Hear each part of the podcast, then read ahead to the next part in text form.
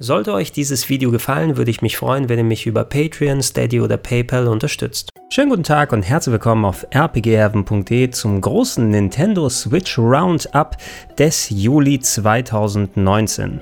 Ich habe vergangenen Monat ja das kleine Video- und Podcast-Experiment gemacht, in dem ich meine Erfahrungen mit den Switch-Spielen des Monats zusammengefasst habe und euch gefragt habe, dass ihr euch mal auslassen drüber sollt, ob euch das in der Form gefällt und ob wir das nochmal wiederholen sollen. Ihr habt euch zum Glück sehr zahlreich ausgelassen und es war auch durchweg positiv. Vielen Dank nochmal, dass ihr so zahlreich geantwortet habt und ich habe glücklicherweise auch im Juli sehr, sehr viel auf der Switch gespielt. Natürlich nicht alle Spiele, die rausgekommen gekommen sind, denn es ist wirklich viel gewesen, aber da ist einiges, über das ich meinen Senf abgeben kann. Ähm, darunter Titel, die wir schon ein bisschen angeschnitten haben in den vergangenen Wochen, ein paar, über die ich mich ein bisschen kürzer auslassen werde, weil wir die größer schon behandelt haben auf dem Kanal, als auch, ich glaube, das krasseste Spiel, was ich in den letzten Jahren gezockt habe.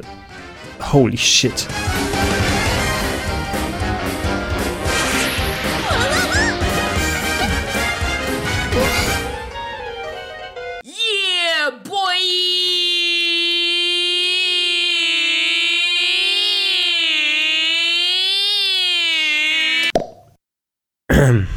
Jedenfalls dazu später mehr. Steigen wir ein mit den Titeln, über die wir schon ausführlich gesprochen haben, aber im Detail fassen wir es jetzt eben nochmal zusammen. Darunter der offizielle Release von Dragon Quest Builders 2 ist gewesen. Im vergangenen Video hatte ich mich über die Demo ein bisschen ausgelassen. Mittlerweile habe ich das Spiel ordentlich weitergezockt, hauptsächlich auf der PlayStation 4, aber da gilt weiterhin, dass die PS4-Version ein bisschen performanter ist, meist zwischen 60 und 30 Bildern pro Sekunde läuft. Auf der Switch ist das Game in inhaltsgleich. Allerdings seid ihr da eher von 30 bis 20 und sogar ein bisschen weniger Frames unterwegs, wenn euch das denn stört, wenn es mal ein bisschen aufwendiger wird von der Optik her. Aber ansonsten spielt es sich auf der Switch mindestens genauso gut. Und hey, der ähm, tragbare Aspekt, der ist natürlich auch nicht von der Hand zu weisen, weil gerade so ein Game, wo man mal ein bisschen anfängt, Minecraft-mäßig zu basteln, einen kleinen Sidequest macht, hier ein bisschen Crafting betreibt, das ist eigentlich wirklich auch perfekt für die Switch geeignet. Und wenn ich nicht gerade erpicht darauf gewesen wäre, es auf dem großen Fernseher zu spielen, wäre auch die Switch-Version ideal gewesen. Inhaltlich habe ich wirklich mehr als genug Bock und Spaß mit dem Game gehabt. Ich habe mich richtig wirklich für 20, 30 Stunden bisher fallen lassen. Es hat auch eine schöne Abwechslung geboten. Es ist eben nicht nur Rollenspiel mit Minecraft, Crafting-Elementen, sondern es mischt viel von anderen Games auch rein. Zum Beispiel gibt es einen kompletten Abschnitt, der wie eine Dragon Quest-Version von Harvest Moon sich anfühlt, inklusive Acker anbauen und Erntedankfest, was man haben kann und äh, zwischenmenschlichen Kontakten, die man ausbaut. Natürlich auch Kämpfe und Bossfights und äh, dramatische Wendungen und alles drum und dran drin und dabei, inklusive Multiplayer-Mode mittlerweile, einem Free-Building-Mode, bei dem ihr eure eigene Insel zum ja, Monument ausbauen könnt. Also auch viel für die Leute, die nicht unbedingt der Story folgen wollen, ist da viel mit dabei. Wie gesagt, ich habe es hauptsächlich auf der PS4 gespielt, aber die Switch-Version, wenn ihr nicht ähm, so empfindlich seid, was die Framerate angeht, könnt ihr die auch vollkommen gut spielen. Und es wird auf jeden Fall in meinen Top-Listen am Ende des Jahres wahrscheinlich sogar relativ weit oben auftauchen. Ebenfalls rausgekommen im Juli ist Blazing Chrome, ein kleines ja, 2D-Pixel-Tribut an die großen Run-and-Gun-Shooter der 80er und 90er Jahre, im speziellen Contra respektive Probotector und auch sehr, sehr viel Metal Slug ist drin. Ist ein kleines Studio aus Brasilien, das den Titel verantwortet hat, die unter anderem solche Games in der Vergangenheit gemacht haben wie Oniken, was so ein Sidescroller NES-Action-Game gewesen ist, im Stil jedenfalls, als auch Odalus The Dark Call, was wieder sehr eigenständig notwendig war mit Castlevania-Elementen. Das waren zwei Titel, die ich häufiger schon mal angesprochen habe. Ich hatte mit Blazing Chrome sehr, sehr viel Spaß. Ähm, knackiger Schwierigkeitsgrad, aber nicht unfair. Man kann sich schön drin verbeißen. Man hat eine gute Lernkurve und ähm, da gab es im Review ja auch einige Vergleiche auf der Switch. Im Grunde kann man das Spiel da auch sehr gut spielen. Allerdings hat es ähm, einige Einschränkungen, was die grafische Umsetzung angeht. Um die meist 60 Bilder pro Sekunde zu halten, haben die Entwickler auf ein paar Effekte verzichtet. Es gibt zum Beispiel Beispiel keine Patronenhülsen, die herumfliegen, die auf den anderen Konsolen und dem PC zu sehen sind, als auch Schatten der Charaktere. In den Comments hatten sich einige drüber ausgelassen, wie kann es denn sein, dass die Switch mit eigentlich so einem simplen Titel in Anführungsstrichen nicht zurechtkommt. Auf der laufen doch viel zu äh, sonst aufwendigere Sachen da drauf und The Witcher 3 kommt ja auch noch dafür. Es ist natürlich den Umständen entsprechend. Ich glaube, dieses Game wurde im Game Maker Toolkit gemacht wo ja, ähm, der, das ist eine spezielle Entwicklerumgebung, wo zum Beispiel auch Spiele wie Hotline Miami drin entstanden sind. Und äh, da hatte ich zum Beispiel gelesen, da hatten bei der Portierung auf der Switch die Entwickler nicht die Möglichkeit gehabt, da auf extra Ressourcen zuzugreifen und das etwas ist, woran sie noch arbeiten. Wer also deswegen dem Spiel noch keine Chance gegeben hat, denn sein Preis von 15 plus, ich glaube 16,99 war es, ähm, ist es allemal wert, auch für die vergleichsweise geringe Spielzeit. Ähm, warte vielleicht ein kleines bisschen ab, bis der Patch kommt und gegebenenfalls diese grafischen Sachen ausgemerzt sind, wenn das Game Maker Toolkit besser auf der Switch dann umsetzbar ist und äh, dann gibt es überhaupt nichts zum Beschweren. Ich persönlich hatte maximal noch angemerkt, eben obwohl es mir sehr viel Spaß gemacht hat, ist es vergleichsweise ein bisschen einfallslos.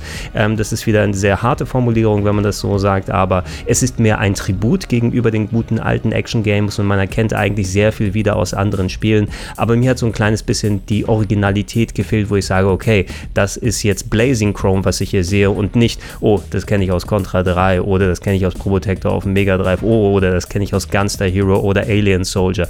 Das hätte ich mir noch ein kleines bisschen mehr gewünscht, dass das mehr im Vordergrund steht. Ansonsten aber ist es ein sehr, sehr schöner Retro-Titel, der trotz der technischen Einschränkungen auf auch der Switch sich vollkommen lohnt.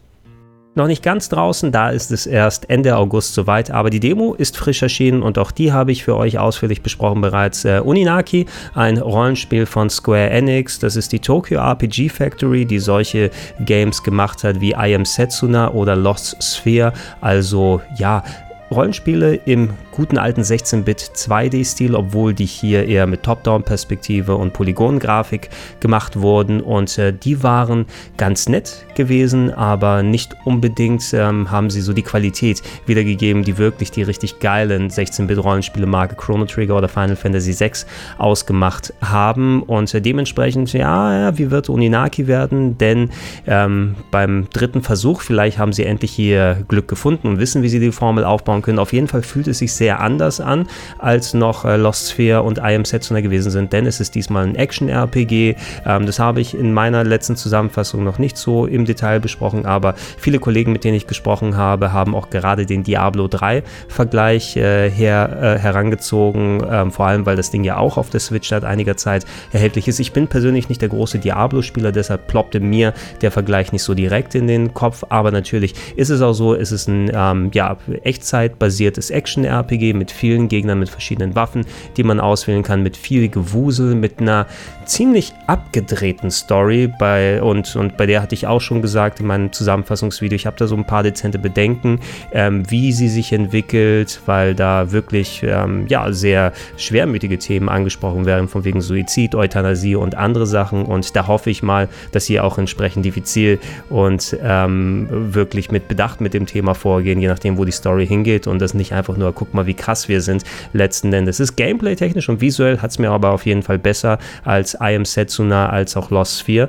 bisher gefallen, weil diese Echtzeitkomponente auch besser rüberkommt. Ich habe es auch im Handheld-Modus auf der Switch gespielt. Ähm, ich konnte leider nicht den ähm, Modus äh, am Fernseher ausprobieren, aber da habe ich gehört von einigen Leuten, die es ausprobiert haben, dass da doch eine große Diskrepanz gegenüber der Auflösung der Switch am Fernseher ist, als auch der PS4 oder dem PC, wo das Game in der Demo jetzt momentan auch gerade erhältlich ist. Auf der PS4 sah es auf jeden Fall in Ordnung aus.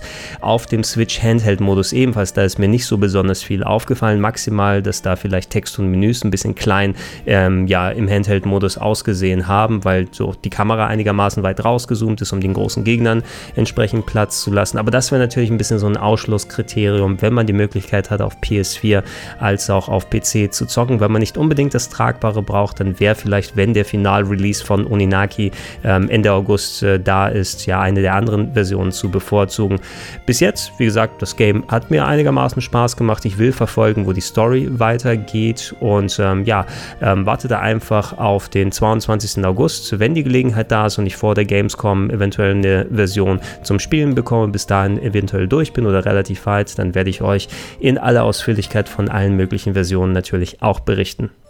So, und der letzte Titel, den ich schon ausführlich behandelt habe, ist auch der größte im Juli gewesen auf der Nintendo Switch. Großes Review auf dem Kanal hier. Großes Review mit Kollege Elias auf Rocket Beans TV dazu gemacht. Ähm, komplett durchgespielt äh, mit einer Story und die Hälfte von der anderen habe ich noch dazu. Potenzial auf über 200 Stunden Spielzeit. Ich rede natürlich von Fire Emblem Three Houses, der Strategie-RPG-Fortsetzung lang erwartet. Endlich ist sie rausgekommen äh, auch da, wie gesagt, ähm, da habe ich mich sehr ausführlich in den Reviews dann darüber ausgelassen. Das Spiel hat mir einigermaßen viel Spaß gemacht, als Strategie-RPG auf jeden Fall. Es hat jetzt eine sehr starke Lebenssimulation, Komponente Marke Persona 5, dass man dann geregelten Tagesablauf hat und an einer Militärakademie ähm, seine Truppen ausbildet und den Unterricht gibt und Minigames macht und zwischenmenschliche Beziehungen stärkt, ähm, äh, Kampfturniere abhält, äh, angeln geht, Kochen und so weiter und so fort. Gärtnern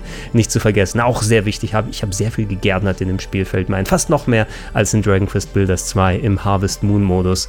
Da, ähm, und das ist so eine Sache, auf die man so ein bisschen Bock haben muss, denn wer die alten Fire Emblems kennt, die so ein bisschen mehr auf Strategie gesetzt haben, zwar doch redseliger geworden sind in den letzten Jahren mit den letzten Ausgaben und vor allem auch den Schwierigkeitsgrad ein bisschen aufgeweicht haben ähm, durch den sogenannten Casual-Modus, den Anfängermodus in Deutsch, dass die äh, Einheiten, die man äh, verliert äh, innerhalb von einem der rundenbasierten Strategiekämpfe, die ähm, gehen dann nicht mehr potenziell mit Permadeath weg, sodass man ja nie wieder auf die zurückgreifen kann. Ein Alleinstellungsmerkmal früher von der Fire Emblem Serie gewesen, mittlerweile aufgeweicht durch die Funktion, dass man das nicht machen muss. Ähm, auch hier dann nochmal die kleine Warnung im Detail nochmal im Review ausgeführt. Wählt im besten Fall nicht ähm, die Kombination zwischen normalem Schwierigkeitsgrad und dass ihr auf Permadeath verzichtet, ähm, sondern da lieber lieber vielleicht die Kombi schwer und äh, ohne Permadeath oder dass ihr auf normal spielt und den Permadeath mit reinnimmt, weil wenn ihr die jeweils einfachsten in Anführungsstrichen Einstellungen nehmt, dann gibt es eine Auto-Battle-Funktion, die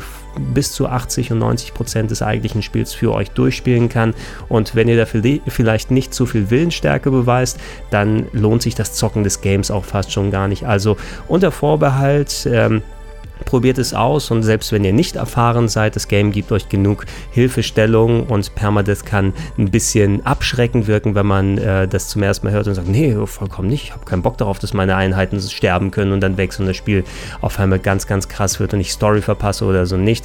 Es gibt mehr als genug Hilfestellungen, die euch dann aushelfen, aber im anderen Fall macht ihr euch eben das Spiel malig. Guckt euch für alles weitere und hört euch gerne das ausführliche Review an. Ich habe meinen Spaß gehabt, ähm, vor allem wenn man sich dann auf die Kämpfe selbst selbst konzentriert hat. Die Story, die ich gespielt habe, fand ich jetzt nicht so mega prall. Ich muss gegebenenfalls noch die anderen Storystränge angehen, um mal das große Gesamtbild da zu haben. Und es ist insgesamt nicht mein liebster Fire Emblem-Titel geworden, aber ich denke, gerade durch den Lebenssimulationsaspekt, es gibt ja so viele Persona-Fans oder auch Trails of Cold Steel, ähm, äh, der, der, das Falcom RPG, was ja ist es mittlerweile auf Switch? Nee, auf PS4 ist es nochmal rausgekommen. Da will ich euch sowieso auch mal bei Zeiten ein Video äh, vorbereiten, wenn der dritte Teil dann im Oktober, November mittlerweile rauskommt. Der wurde ja nochmal verschoben von September. Da freue ich mich persönlich drauf. Das könnte mein Game des Jahres sogar werden. Aber auch da habe ich viele Parallelen gegenüber äh, Fire Emblem Three Houses erkannt und äh, ja, da kann ich meinen, was habe ich bei, bei Rocket Pink gesagt? Mein Daumen ist auf jeden Fall in Richtung 8 von 10 hochgegangen. Ungefähr, wenn man da eine Wertung drauf packen wollen würde. Gehen wir zu den Spielen, die ich bisher nicht auf dem Kanal behandelt habe, aber da haben wir eins, was ganz passend zu Fire Emblem Three Houses ist, denn Tiny Metal hat eine Fortsetzung bekommen, nämlich Tiny Metal Full Metal Rumble, mittlerweile auch auf der Switch erhältlich. Ähm, Tiny Metal ist ein Game, was gemacht wurde, um quasi die Lücke zu schließen, die Advance Wars hinterlassen hat, die andere Strategieserie vom Fire Emblem-Macher äh, Intelligent Systems, die seitdem sie so erfolgreich sind mit Fire Emblem quasi gar nichts mehr im Advance Advance Wars Universum gemacht haben. Das finde ich persönlich ziemlich schade, denn das war immer so ein nettes Gegenstück mit in Anführungsstrichen realistischeren Computer-Story mit dem Kriegsszenario, äh, wo du keine großen Fantasy-Elemente zumindest auf dem ersten Blick drin hast. Und die waren gerade auf dem GBA ja ganz große Dinger. Und äh, Tiny Metal, ihr hattet ja auch Wargroove vor einiger Zeit äh, bekommen. Das hatte ja auch ein paar Elemente von Advance Force drin, aber noch ein bisschen mehr von Fire Emblem.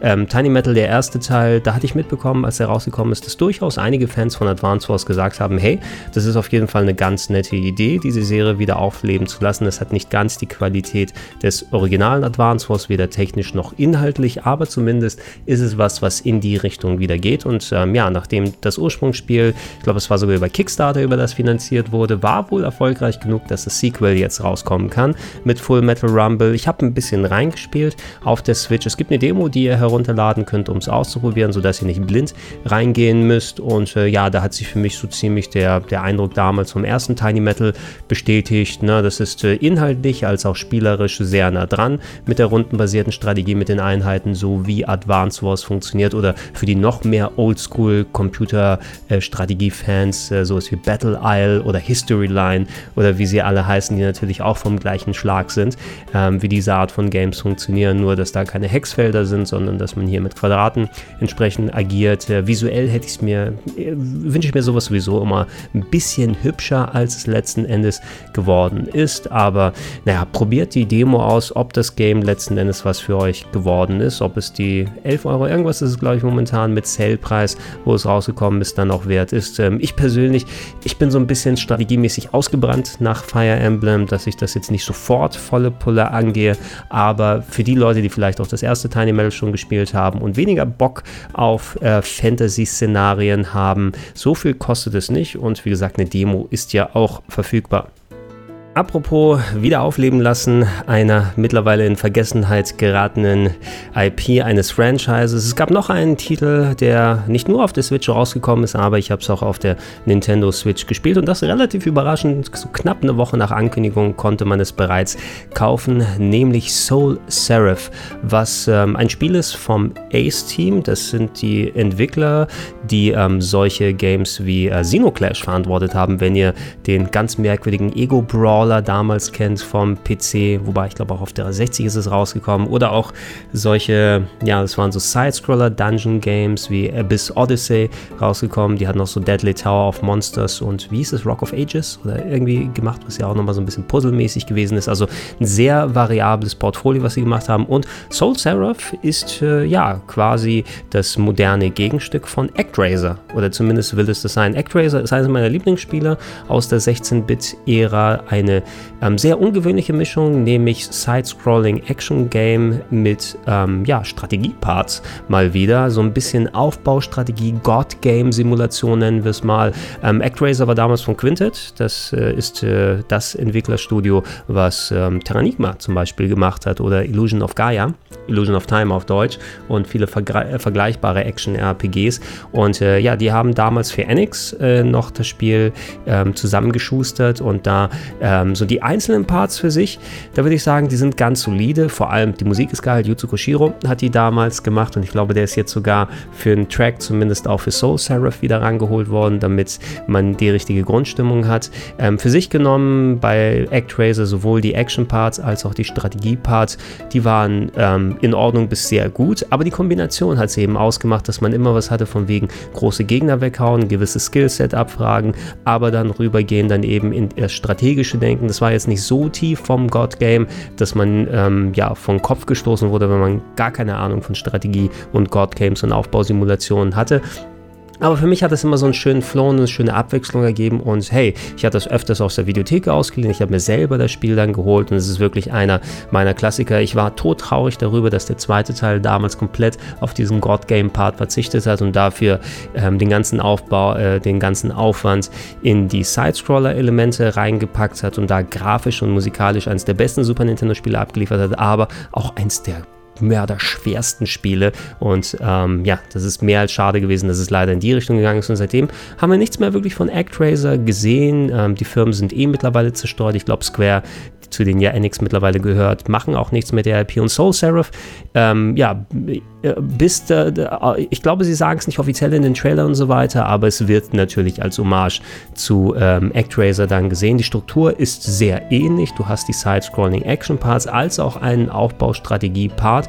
Ich habe auch hier nicht ultra weit reinspielen können, weil so viele Games ähm, rausgekommen sind im Juli, die noch erstmal Präferenz hatten, um entsprechend die Videos vorzubereiten. Aber ich knabber immer wieder ein kleines bisschen. So richtig, auch wenn das Herz, glaube ich, am rechten Fleck ist, äh, fühlt es sich für mich noch nicht wirklich wie ein Ersatz für ActRaiser an, weil da müsste es auch ein qualitativ richtig geiles Spiel sein. Und die Musik hört sich nett an, die Grafik ist so ein bisschen mau in allen Bereichen, sowohl bei den Side-Scroller-Parts als auch im Aufbaustrategie-Ding. Jetzt natürlich so West-Comic-Porträts, die Charaktere, mit denen man interagiert, ähm, dann äh, wird das dann damit dargestellt. Und bei den Side-Scroller-Parts ist es so ein bisschen, ja, von der Steuerung her aus, ähm, so ein bisschen eine kleine Schwerfälligkeit fühle ich noch, aber ich glaube, das ist auch was, was ich eventuell legen kann, wenn man so ein bisschen intus ist mit der Steuerung und so weiter. Also weder der Action-Part noch der Aufbau-Part haben sich so richtig angefühlt. Die Aufbau-Parts haben für mich so ein paar Elemente, ähm, ja, das war zwar im alten Spiel zu einem Teil auch so drin, aber heutzutage, da würde man das eher, ähm, ja, Tower Defense nennen, ne? weil man da entsprechend entsprechend auch so Verteidigungsanlagen und spezielle wie gesagt, das gab es auch im, im, Original, dass man da Gegner hatte bei dem Aufbaustrategie-Parts, aber heute fühlt es sich noch ein bisschen vertrauter an, weil es so viel Tower Defense äh, gibt und ich glaube, dieses als Spiel konkretes Element, so wie es heutzutage funktioniert, auch hier rein verbaut wurde und ich bin nicht wirklich ein Fan von Tower Defense, muss ich sagen. Ne? Da habe ich lieber ähm, so ein kleines Element mit reingemischt in meine Aufbaustrategie, aber nicht, dass das so ein bisschen vorherrschend hier ist und äh, da habe ich die Befürchtung, wenn es dann noch weiter ins Spiel reingeht, dass man noch mehr in diesen Defense-Part dann reingeht und weniger weniger, dass ich äh, mein, meine Siedlung dann ausbreite und äh, damit beschäftigt bin, irgendwelche Dämonen-Spawn-Löcher dann daraus zu haben. Also bisher, wo, wo ich es gespielt habe, hat es mich noch nicht wirklich gepackt. Weder visuell noch spielerisch. Ich hoffe, dass da noch der Groschen fällt, sozusagen, und dass da noch einiges kommt. Also man kann nichts gegen das Ace-Team sagen, wenn sie sagen, ey, wir mögen ActRaiser so sehr, dass wir unser eigenes gerne machen wollen, weil dann haben sie das Herz wirklich am rechten Fleck. Ich hoffe, dass sie dann aber auch wirklich den, ähm, dem Anspruch gerecht werden. Äh, auf der Switch ist es visuell ein bisschen schwächer als auf den anderen Plattformen. Also ich habe da schon ein bisschen Haker und Ruckeleien erkannt. Es ist nicht 60 Frames, wie es in den Trailern von den anderen Versionen gezeigt wird. Im Handheld-Modus habe ich es auch schon einigermaßen weit gespielt. Eben, ja, typisch, wie man es kennt. Man muss natürlich mit den Joy-Cons vernünftig, vernünftig zurechtkommen können, damit man es da spielen kann. Aber gehupft wie gesprungen, ob es jetzt auf dem Fernseher oder ähm, im Handheld-Modus spielt. Es kostet nicht so mega viel. Ich werde das noch weiter zocken, gegebenenfalls, wenn es sich rentiert, dazu ein Review zu machen, da im Detail nochmal drauf eingehen. Aber erster Gedanke war eben echt cool, ein neues ActRaiser kommt und die anderen Gedanken waren, hm, ist leider noch nicht ganz so gut wie ActRaiser. Gehen wir zum anderen großen Spiel des Monats Juli 2019, zumindest für einige Leute und für mich einer der überraschenderen Exklusivtitel, die wir auf der Nintendo Switch gesehen haben. Da habe ich jetzt auch schon mal ein bisschen reingespielt und muss aber für mich noch abwägen, ob ich wirklich auch Bock drauf habe, weil es nicht so ganz meine Art von Spiel letzten, ist, ähm, letzten Endes ist. Ich rede nämlich von Marvel Ultimate Alliance 3 The Black Order, der dritte Teil der Marvel Ultimate Alliance Serie. Das drückt der Titel ja auch schon aus. Und ey, da, da war es sehr überraschend, als der Titel vor einiger Zeit quasi als Exklusivgame für die Switch ähm, dann ja bekannt gegeben wurde. Nintendo ist der Publisher tatsächlich und Team Ninja haben das Spiel ja im Hintergrund zusammengebaut. Also komplett in japanischer Hand äh, mittlerweile. Die ersten Teile müssten damals noch von Activision, Raven, Team Raven, Raven Software oder sowas, oder zumindest der erste Teil gemacht worden sein. Und das waren so typische Top-Down Dungeon Crawler mit kooperativem Gameplay.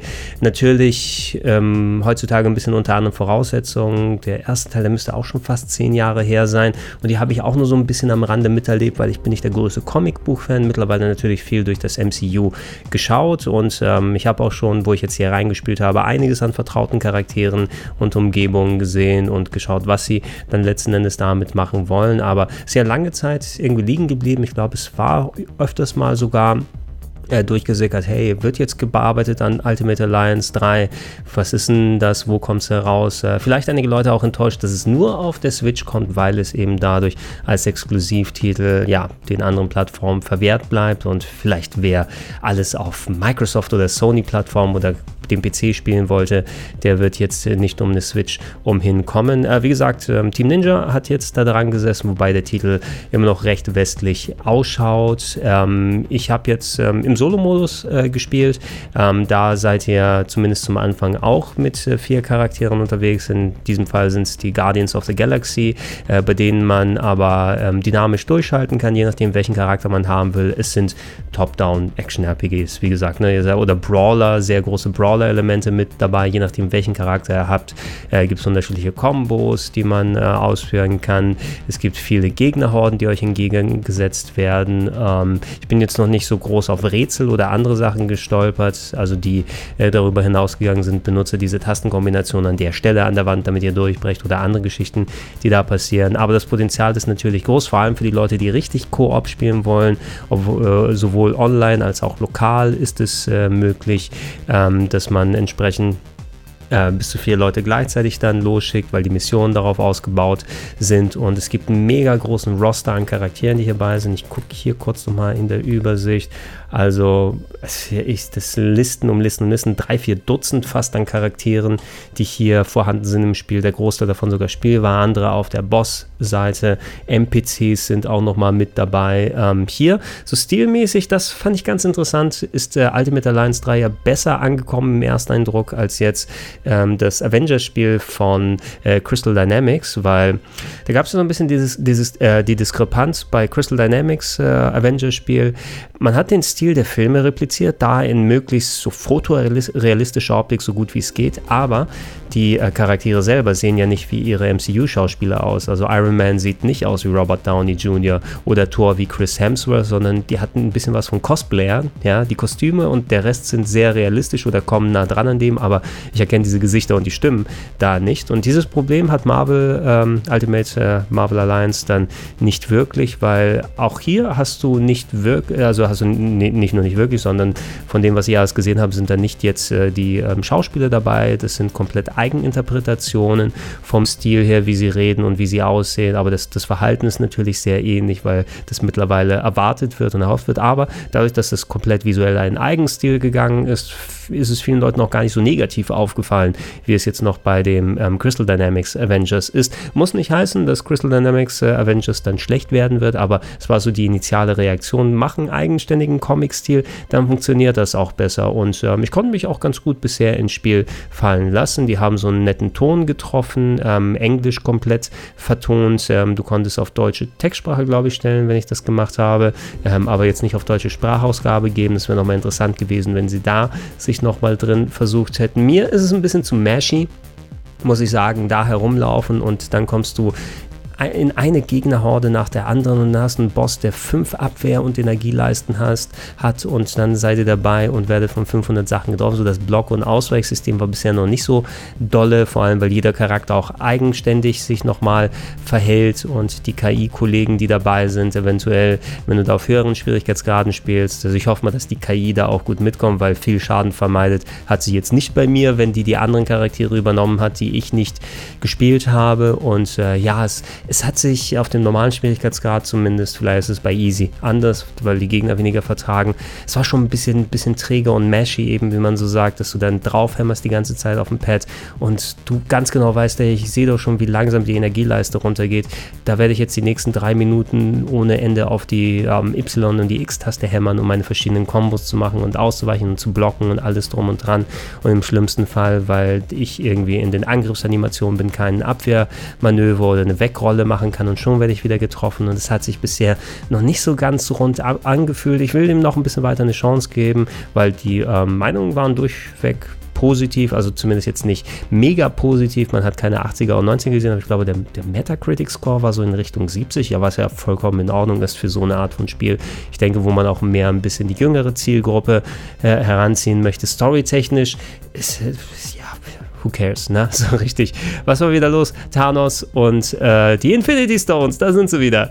Äh, naja, gut. Äh, geht wahrscheinlich sowieso auch nochmal ein bisschen in eine andere Richtung, aber ich glaube nicht, dass man so ein Game zocken möchte wegen der Story, sondern eher wegen dem Koop-Spaß, den man haben kann. Bisher hat es sich ganz gut angelassen. Mein die Bier ist es noch nicht gewesen. Ähm, ist, wie gesagt, aber für viele Leute natürlich der neben Fire Emblem interessanteste und wichtigste Titel, weil Exklusivtitel und großes Franchise dahinter und so weiter. Und äh, das, das erste große Marvel-Spiel, was nach dem Ende der, der Phase 3 jetzt gekommen ist, ja, wo Marvel einen Endpunkt erreicht hat und sich wieder von vorne aufbauen will. Also nicht komplett ähm, das ähm, hier äh, sich dran satt gesehen hat und dem Marvel aus den Ohren raushängt. Der wird hier nochmal ein bisschen mehr finden.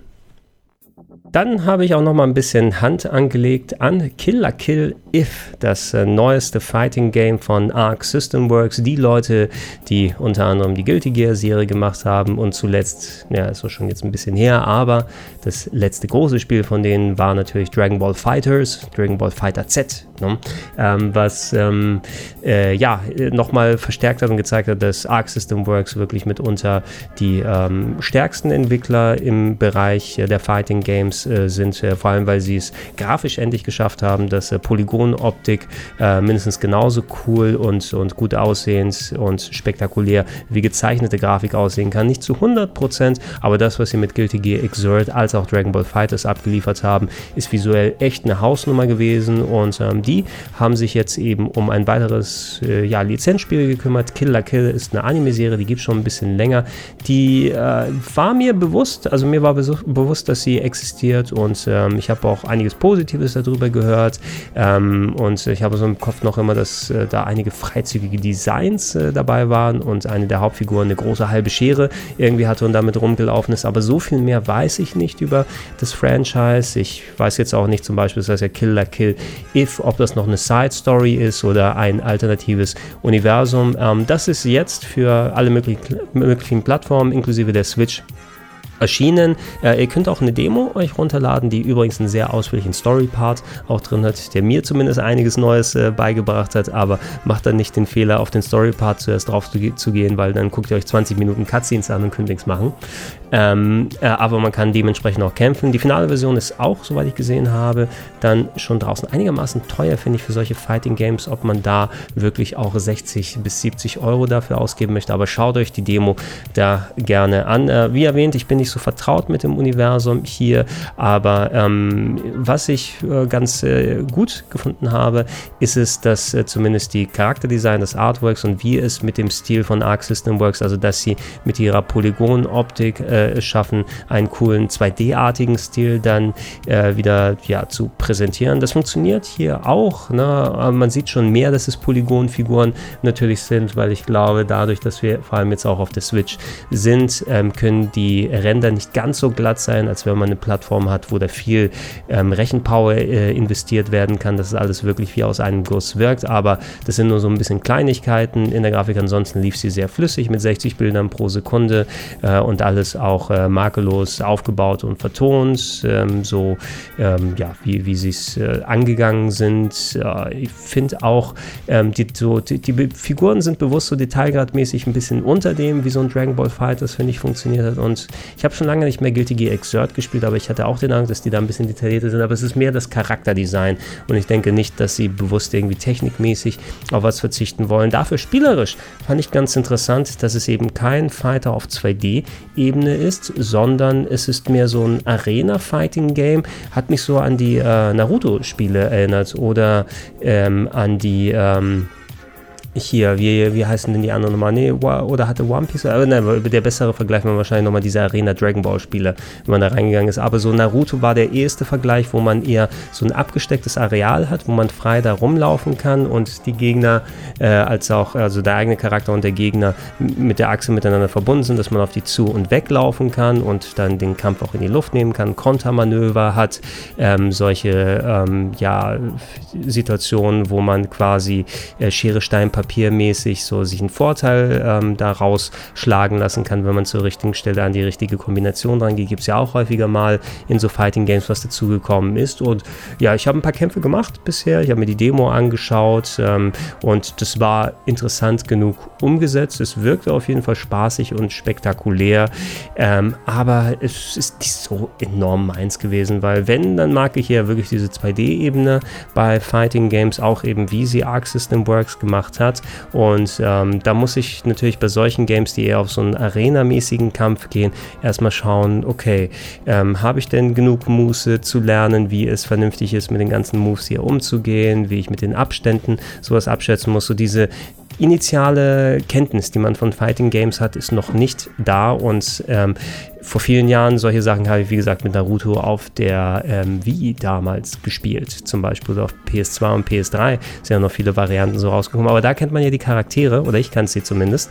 Ähm, und da hat man einen ganz anderen Ansatz, wie man da reingeht. Und mit Killer Kill bin ich eben überhaupt nicht vertraut. Du kriegst nochmal einen Abriss, worum es eigentlich geht, über die Cutscenes, wo es natürlich vermittelt wird. Und inhaltlich, wie gesagt, die haben sich wohl was Interessantes ausgedacht äh, und äh, entsprechend auch kampftechnisch umgesetzt. Für mich war es jetzt nicht so stark, dass ich sagen würde, ich laufe los und äh, kaufe mir das auch zum Vollpreis. Probiert auf jeden Fall die Demo aus, würde ich sagen, weil wenn man mal 60, 70 Euro ausgegeben hat, auch wenn man Killer Kill Fan ist und vielleicht das Game nicht ganz so was für einen ist, dann ist es natürlich auch mehr als schade und äh, ja, testet es aus. Vielleicht mal, ich weiß nicht, ob auch anderswo noch Demo-Versionen als auf der Switch. Vor allem, ich glaube, auf der PS4 ist auf jeden Fall eine, eventuell auch auf dem PC. Da können wir nochmal den Vergleich machen, ob es technisch nochmal was anderes ist. Ansonsten aber im Dock-Modus, wo ich es hier gespielt habe, war es auf jeden Fall auf der Switch auch sehr flüssig und hat sich jetzt nicht irgendwie rucklig angefühlt. Nur ähm, bei der Auflösung her aus könnte man vielleicht an der einen oder anderen Stelle bei den Figuren noch ein bisschen was anmerken. Aber lasst euch da gerne in den Comments einmal aus.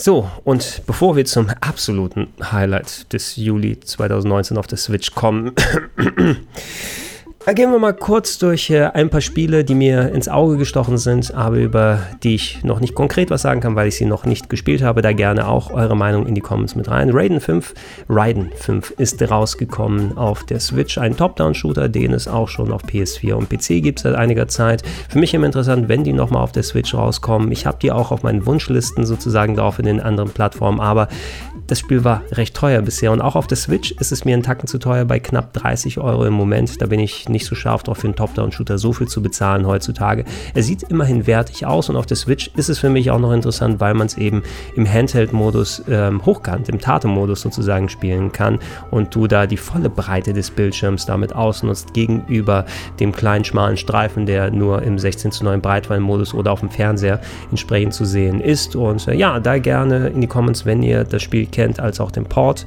ähm, ob es sich wirklich lohnt, weil bei 30 Euro, da habe ich dezente Bedenken. Ähm, nicht minder günstig, sogar noch ein bisschen teurer, ist Umihara Kawase Fresh. Ähm, ein Titel aus der Umihara Kawase Serie. Natürlich, so sagt es der Name des Spieles auch. Ist in Amerika schon ein bisschen länger draußen und in Japan auch. Ich glaube, in Amerika, in Amerika gibt es sogar eine recht umfangreiche Demo, die nicht im europäischen, äh, europäischen Switch Shop da drin ist. Oh Gott, oh Gott, was ist auch wieder für ein Wort, was man hier aussprechen muss. Und da würde ich gerne tatsächlich eher mal reinschauen, gegebenenfalls mal einen Account machen und von da runterladen, bevor man dann 40 Euro in die Richtung ausgibt. Ähm, Umihara Kawase ist aber eine sehr schöne Serie, die gibt es schon seit Super Nintendo Zeiten und äh, auf der Vita ist nochmal eine Fortsetzung, Remaster, was auch immer es gewesen ist, rausgekommen. Ihr spielt ein kleines Mädchen und ihr werdet in Side-Scrolling Puzzle-Level reingeworfen. Ihr habt ein Jojo, das ihr aber auch quasi als Enterhaken benutzen könnt. Und ja, im Spiel müsst ihr euch sozusagen durch die ganzen Level dann arbeiten und schauen, wie, wie ihr mit der eingebauten Physik, äh, wie ihr das Jojo schwingt, wie ihr euch draufzieht, wie ihr vielleicht die Fliehkraft und so weiter benutzt, dann umsetzen könnt. Und das hat mir vor allem auf dem Super Nintendo echt Spaß gemacht, war damals ein Japan-exklusiver Titel. Und ähm, als angekündigt wurde, dass es auch auf die Switch kommt, hier unter dem Fresh-Titel, ist das jetzt nochmal ein Port der Vita-Version? Da bin ich mir auch nicht sicher, weil es ja so viel auch aus der Serie gegeben hat. Ähm, soll ein sehr umfangreiches Game sein, aber auch hier 40 Euro muss man mal gucken. Ich check nochmal, ob da eine Demo wirklich im Ami Store vorhanden ist, dass man es nochmal ausprobieren könnte. Interessant ist es auf jeden Fall, aber auch kein Spontankauf wirklich. Ähm, wie auch relativ viel Geld wollen die immer dafür haben, aber äh, Clanet oder Clanat, je nachdem wie man es aussprechen will, ist auch mittlerweile in der Westversion auf der Switch rausgekommen. Äh, Eine der berühmteren Visual Novels äh, aus Japan, die ich auch schon mal im Blick hatte, die wurde mir häufiger schon mal empfohlen. Da, ganz ehrlich, äh, macht mich der ähm, Grafikstil nicht ganz so an, also das Charakterdesign, wie die Figuren gezeichnet sind. Ein bisschen was, was mich auch schon von äh, Higurashi When They Cry so äh, abge abgebracht hat. Und ich weiß, äh, das ist inhaltlich, glaube ich, äh, soweit ich gehört habe, auch sehr interessant und entsprechend auch umgesetzt. Und genauso wie bei Higurashi, dass, dass die Animation oder wie die Charaktere da gezeichnet sind, nicht wirklich dem Spiel gerecht wird. Kann man jetzt mittlerweile selbst eben auch in Englisch auf der Switch ausprobieren. Ähm, auch da lohnt es sich, ja, kann man über das Charakterdesign hinwegsehen. Gefällt euch das vielleicht sogar und bin ich der Einzige, der das nicht so prall und so weiter findet? Ähm, weil ich bin auch durchaus bereit, mal ein bisschen mehr Geld in die Hand zu nehmen für eine gute Visual Novel, aber dann muss sie mich dann auch richtig packen, so wie es Steins Gate zum Beispiel gewesen ist. Ähm, nicht, dass Kleinert in die gleiche Richtung und so weiter geht, aber da auch gerne eure Meinung mit rein. Und da kann man in dem Zusammenhang auch äh, Dream Daddy mit reinschmeißen. Eine Sammlung, also Visual Novel ist, glaube ich, das, das äh, Kleid, das das Spiel ausmacht und eine Sammlung an Minigames und Kleinigkeiten, wo man ähm, gestandene Daddies daten kann.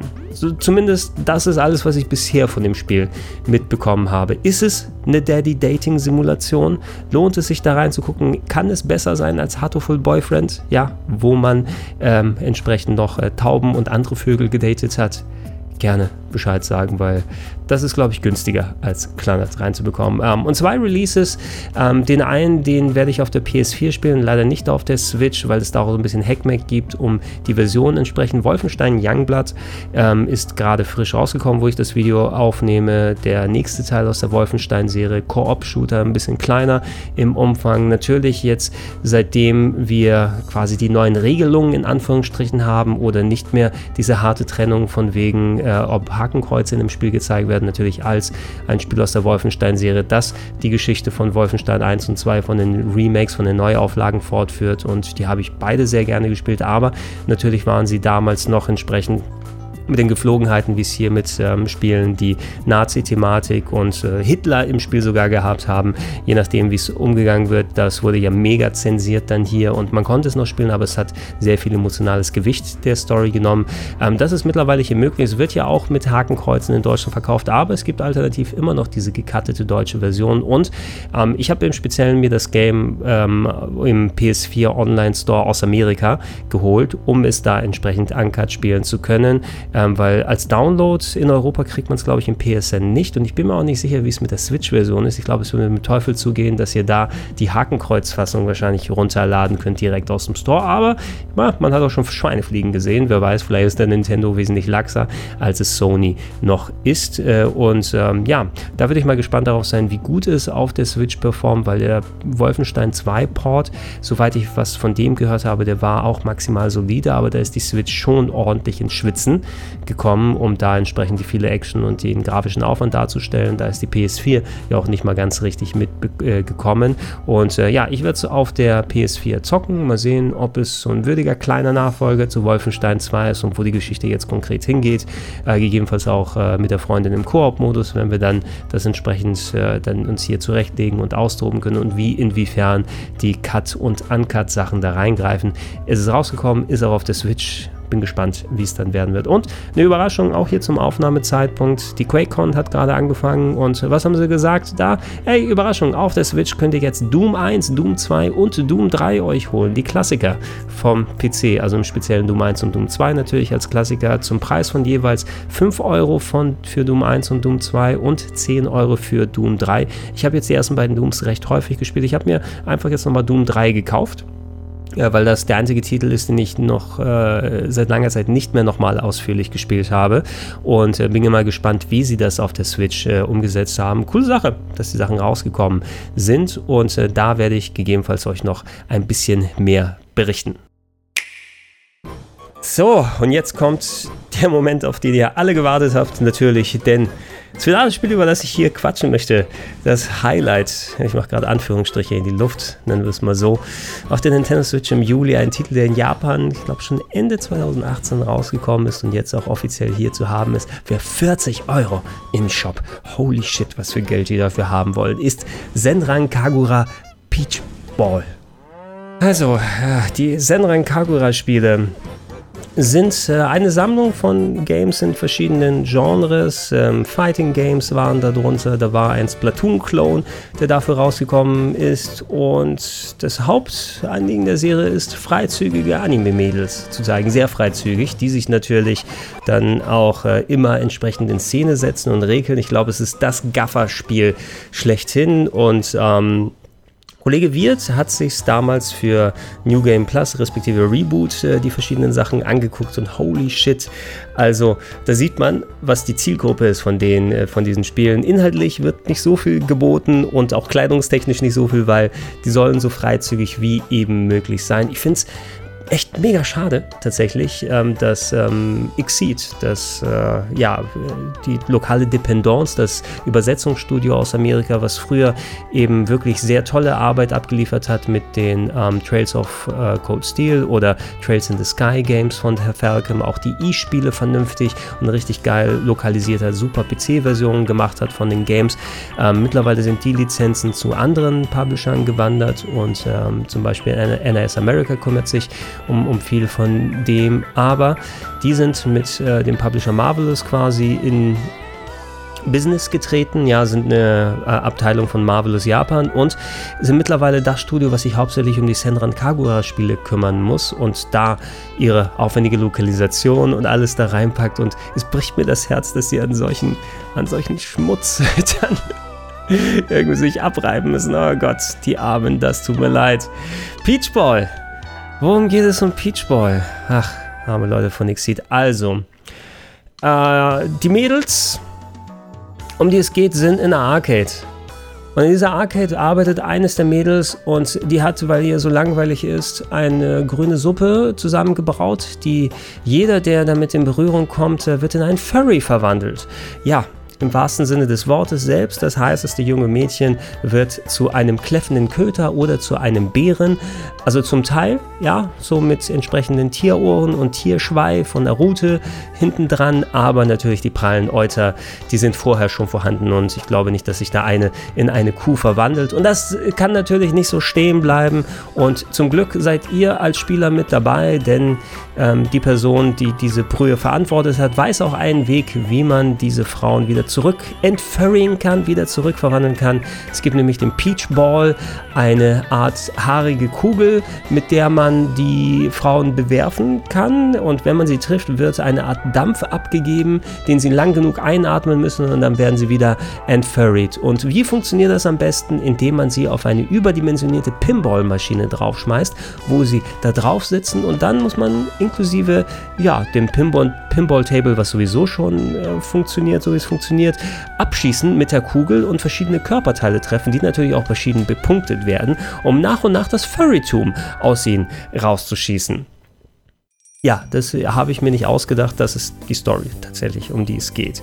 Und das ist ja, wird teilweise so ein bisschen in Visual Novel Style erzählt, mit viel Lesen, äh, aber natürlich auch entsprechend animierten Sequenzen, hauptsächlich zwei Körperteile sind dann meist animiert und sie bewegen sich. Und äh, ja, wenn ihr euch die Story anguckt, zwischendurch könnt ihr eben, um diese einzelnen verwandelten Frauen umzuwandeln, Pinball spielen äh, mit verschiedenen Perspektiven. Lustigerweise die einzige Perspektive, die richtig geil spielbar ist, die Top-Down, die ist natürlich nicht ganz so gut geeignet, um das, das eigentliche Ziel des Spieles zu erreichen, nämlich die Fleischbeschau, die da sein wollen. Da sind eben auf diesem überdimensionierten Pinball-Table dann die Frauen, die Furry-Frauen und ihr müsst dann nicht nur die typischen Ziele treffen. Das fand ich auch ein bisschen schwierig dann so ins Visier zu nehmen, weil normalerweise will man an den Seiten irgendwie diese Bahnen treffen, damit man entsprechend die Punkte und die Multiplikatoren bekommt, die speziellen Ziele. Und hier musste ich eher auf die Mitte zielen, wo entsprechend die Frau sich befunden hat, die dann gestöhnt hat und äh, nach und nach das Furrytum ausgetrieben bekommen hat mit verschiedensten Sachen und Special Modes und hier blinkt was und da passiert was und da kann zusätzlich was zugeschaltet werden.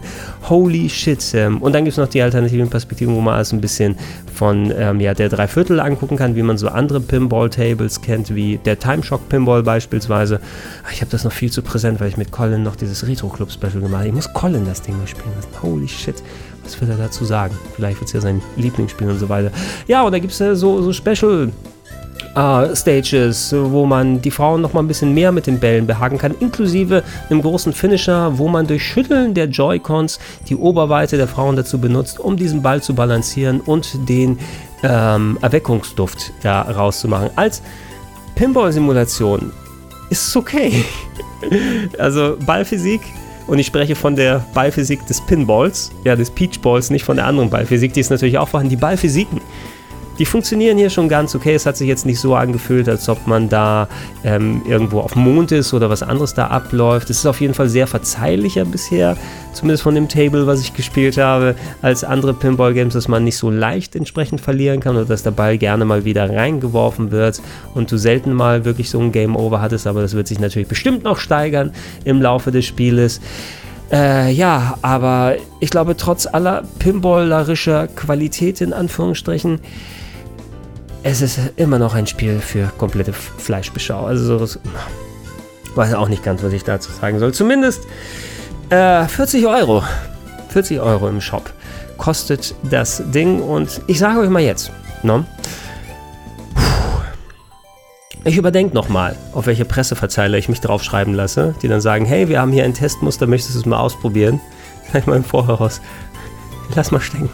oder so. Oder ich gebe das dann an Kollege Wirt oder Colin weiter, dass sie sich entsprechend da mal austoben können. Ja, wir werden auf jeden Fall das Ding nochmal bei Rocket Beans, glaube ich, in Speziellen in Betracht nehmen. Und äh, ja, ich hoffe, ihr habt damit auch einen guten Eindruck bekommen, ob Xenran Kagura Peachball was für euch ist. Für Story-Liebhaber und Ballphysik. Ja, das soll es gewesen sein mit dem Roundup des Juli 2019. Ist doch umfangreicher geworden, als ich dachte. Aber auch hier gilt, schreibt gerne in die Comments mit rein, ob das in der Form was für euch gewesen ist. Ich weiß nicht, ob ich nächsten Monat wieder so viel Switch spielen werden kann, weil ja auch die Gamescom da ansteht und eventuell da einiges in die Quere kommt. Aber hey, ähm, je nach eurem Feedback, je nachdem, wie das Video ankommt und der Podcast, ähm, dann werde ich mal gucken, ob es sich dann dementsprechend rentiert, da so viel Zeit zu investieren. Und vielleicht passiert es ja auch automatisch, wenn ich dann auf der Switch Switch viel gezockt habe. Ansonsten, ich bedanke mich bei euch natürlich, dass ihr bis hierhin dran geblieben seid. Weitere Videos auf gregs-apghaven.de, natürlich Podcast-Version auf plauschangriff.de in den Gedankensprung-Feeds. Und wenn ihr es noch nicht macht, könnt ihr mich natürlich gerne auch unterstützen, nicht nur mit den Video-Views, sondern auch mit einem kleinen monatlichen Betrag unter patreon.com slash rpgheaven, steadyhq.com slash rpgheaven oder direkt unter paypal.me slash Vielen Dank und schönen Rest Juli.